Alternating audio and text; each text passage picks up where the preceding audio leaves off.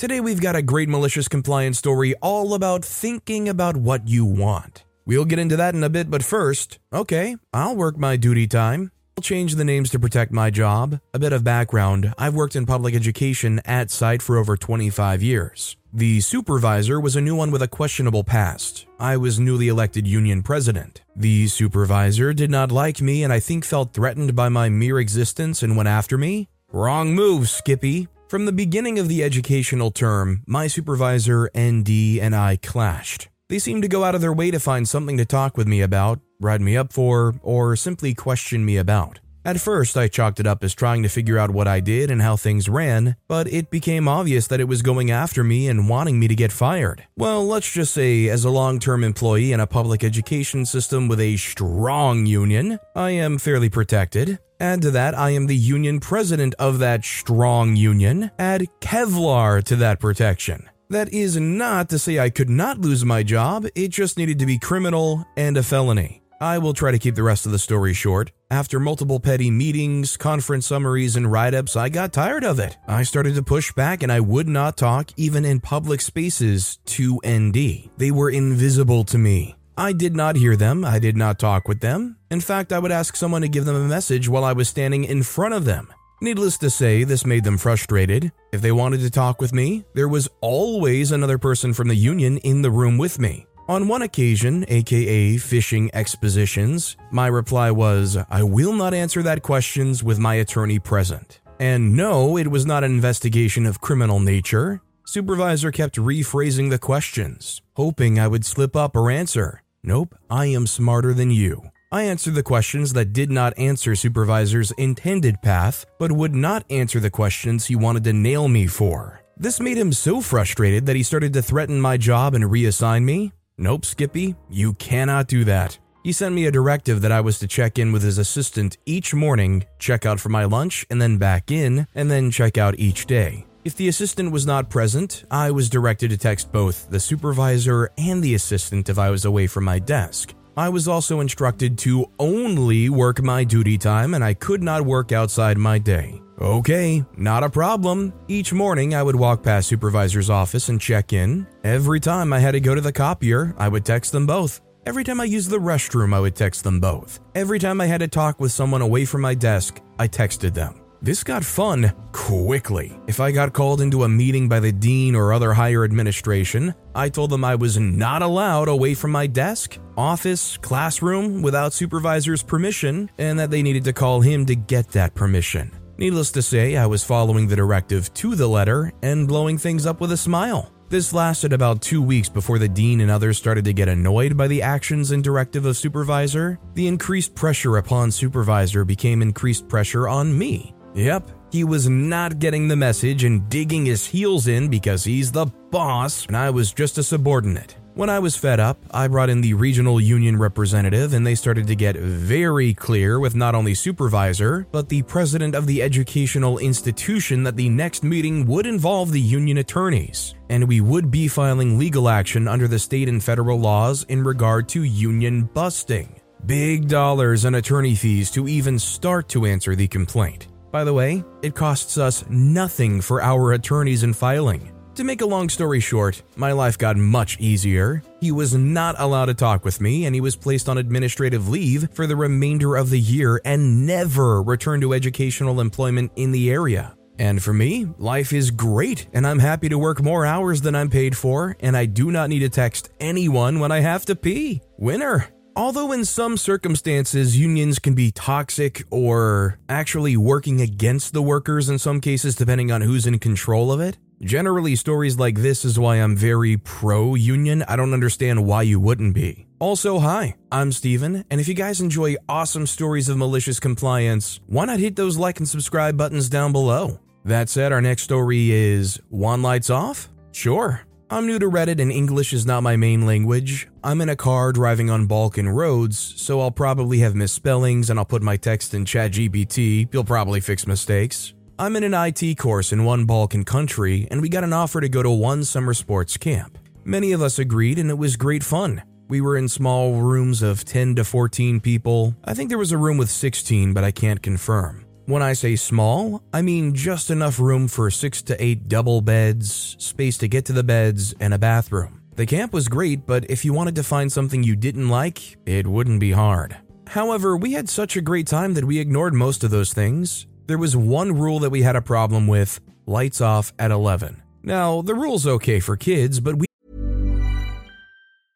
Hey, I'm Ryan Reynolds. At Mint Mobile, we like to do the opposite of what Big Wireless does. They charge you a lot, we charge you a little. So naturally, when they announced they'd be raising their prices due to inflation, we decided to deflate our prices due to not hating you. That's right. We're cutting the price of Mint Unlimited from $30 a month to just $15 a month. Give it a try at mintmobile.com slash switch. $45 upfront for three months plus taxes and fees. Promo rate for new customers for limited time. Unlimited more than 40 gigabytes per month. Slows. Full terms at mintmobile.com.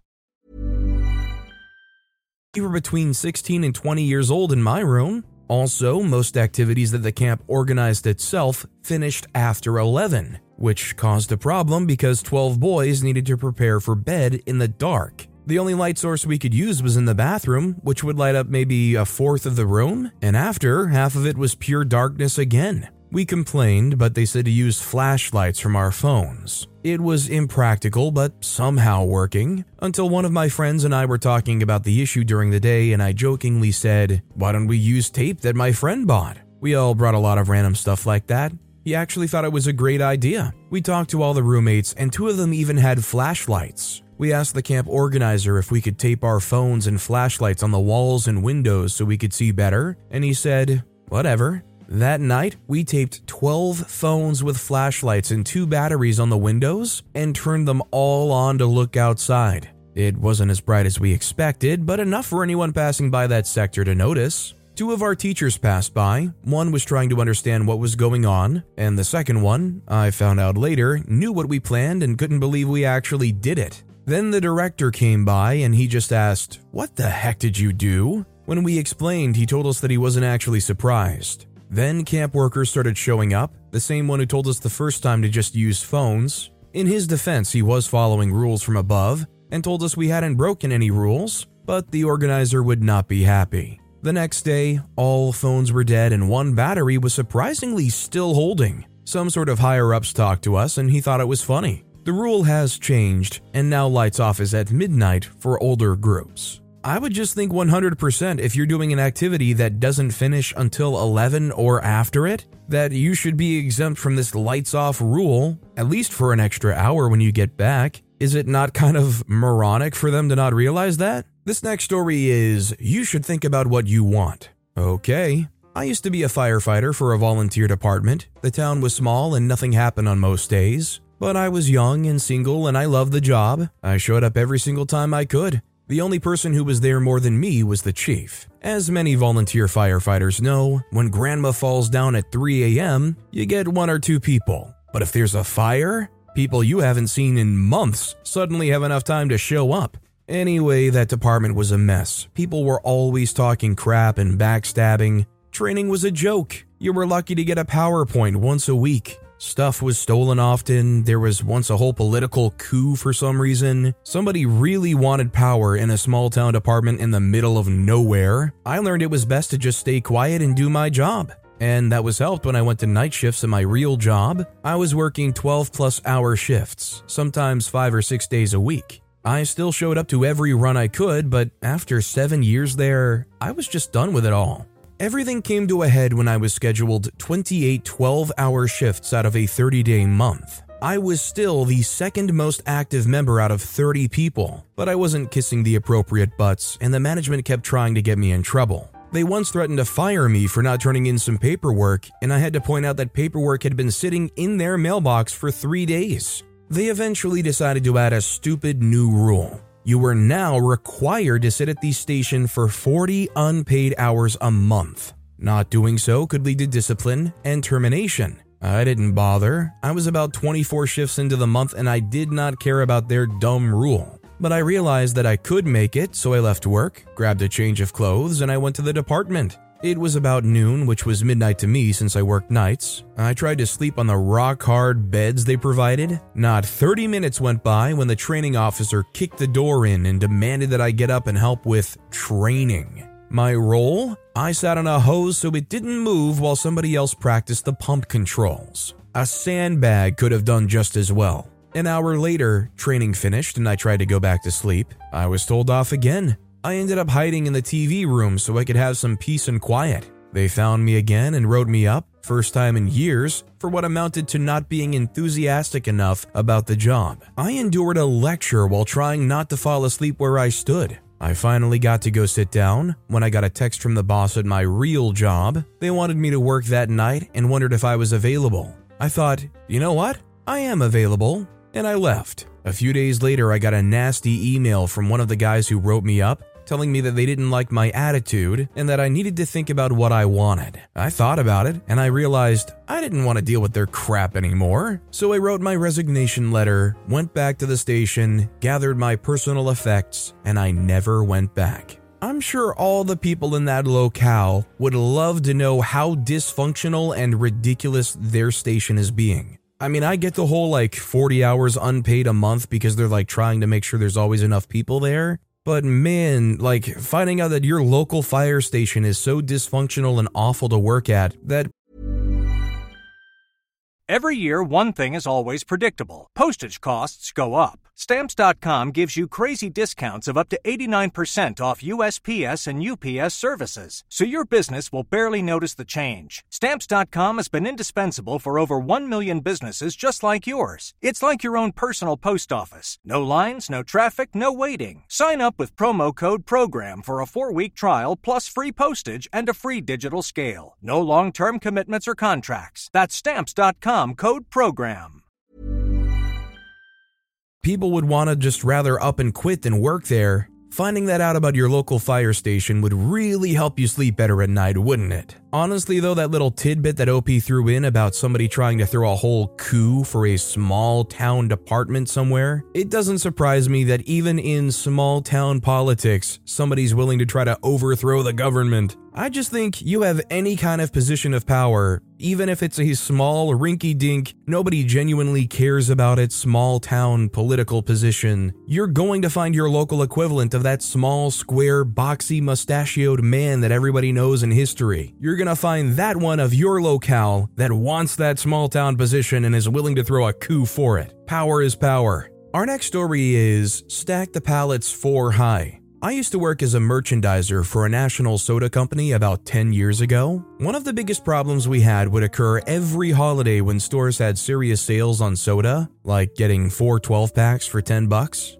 The problem is that there simply isn't enough room in the back room to store enough product on a really busy holiday like the 4th of July. Our sales reps would order way more stuff than we ever had room for, and then it was up to me on how to Tetris it all into the space for us in the back. The way it should be done is to send multiple orders on days like that as space becomes available. But of course, that means sending drivers to stores multiple times, which costs time and gas. I had one store that had a really strict backroom manager with a no exceptions policy of pallets never being stacked more than three high. On this particular 4th of July, we literally had twice as much product than what would fit. So I call my boss and tell him he needs to send a driver to buy back some of the excess load. He tells me to stack the pallets as high as the forklift will allow me to solve the problem. I remind him at this location I'm only allowed to stack three high. He tells me to figure it out. Cue malicious compliance. I know that the backroom manager will get lava level mad when he sees this,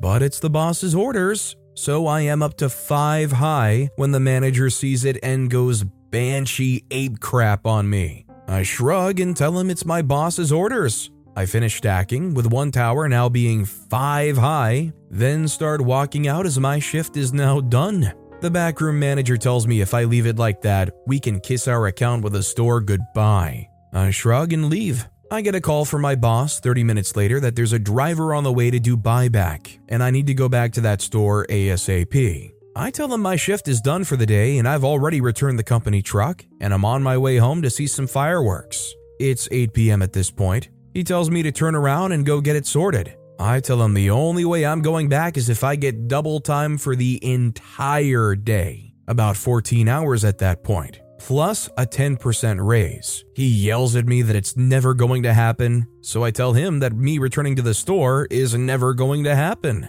I also tell him that if he changes his mind, he can send an email to me agreeing in writing to my terms. I had other side gigs at the time and wasn't concerned at all about this job. I got an email 30 minutes later from my boss's boss agreeing to those terms. It is immediately followed by a phone call from him apologizing that I'm needed and I need to go back to the store ASAP. My boss's boss also sent my boss, who was already at home, to help sort the mess out. Hearing him apologize to the backroom manager was gold. All throughout this story, there was never a point that did not execute leverage. Whether it's with the forklift or with the fact that OP's going home to spend the 4th of July, and they really have no incentive to come back unless they make it really worth their while. And I gotta say, 14 hours at double time plus a 10% raise? I think OP asked for like just the right amount, like anything more, and they would probably say, you know what, forget it. OP spun the roulette wheel and landed on exactly the number they needed to hit. But with that being said, that's all the time we have for today. Now, if you want to hear another absolutely awesome malicious compliance story, check out that video on the left. Or if you missed my latest video, check out that video on the right. That said, I'll see you all next time with some more stories.